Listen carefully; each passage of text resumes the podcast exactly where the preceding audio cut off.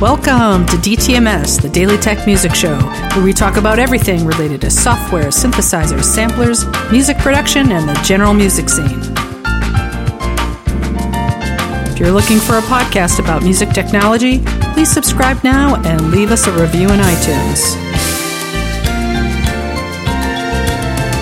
For comments or questions, use feedback at dailytechmusicshow.com. Well, hello, everyone. Welcome to show 136, part 6 of Mastering Plugins, the GEQ.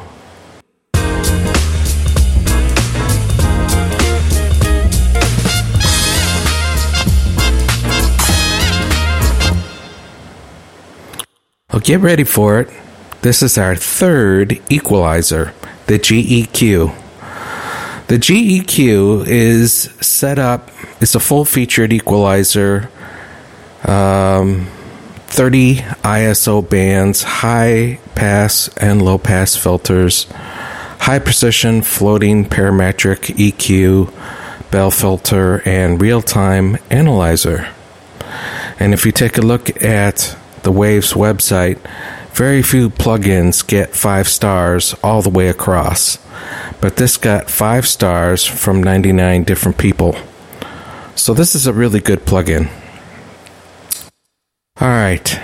Um, when you take a look at the pictures at dailytechmusicshow.com, you'll see that I have it listed the GEQ into four different bands. Uh, about 25 hertz to 200 hertz is one band. From 250 hertz up to just about 2K is another. From 2K to 8K is another.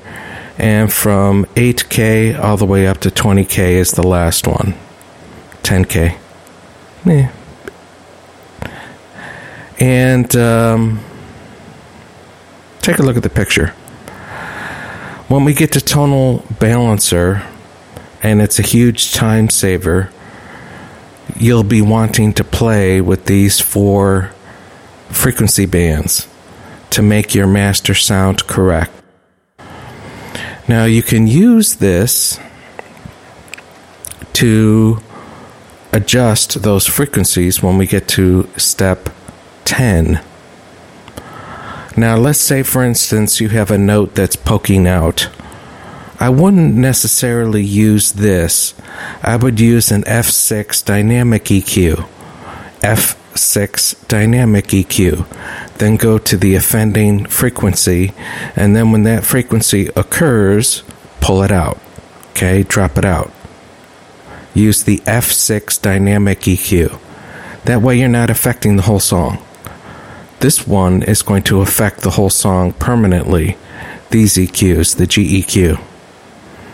But if you have like an offending frequency that's just coming out every now and then, then I would use an F6 and find that frequency and just pull it out.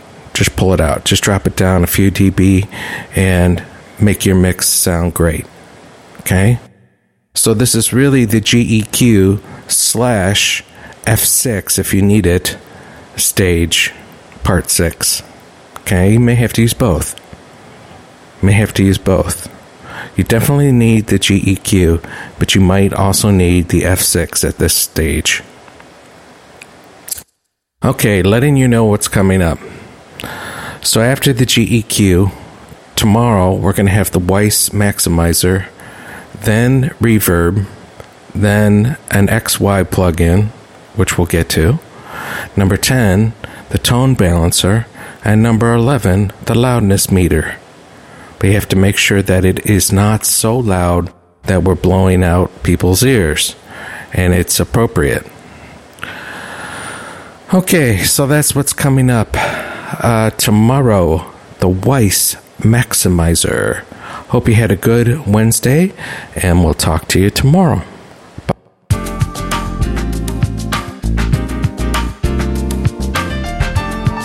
Thank you for listening to DTMS. If you like the show, please head over to the iTunes Store and rate, review, and like us on social media. We would love to hear what you think about the musical tools we talk about and how you use them. We're also always open to feedback to make the show more valuable to our listeners. Contact us, please email us at feedback at dailytechmusicshow.com. For advertising, contact us at advertising at dailytechmusicshow.com.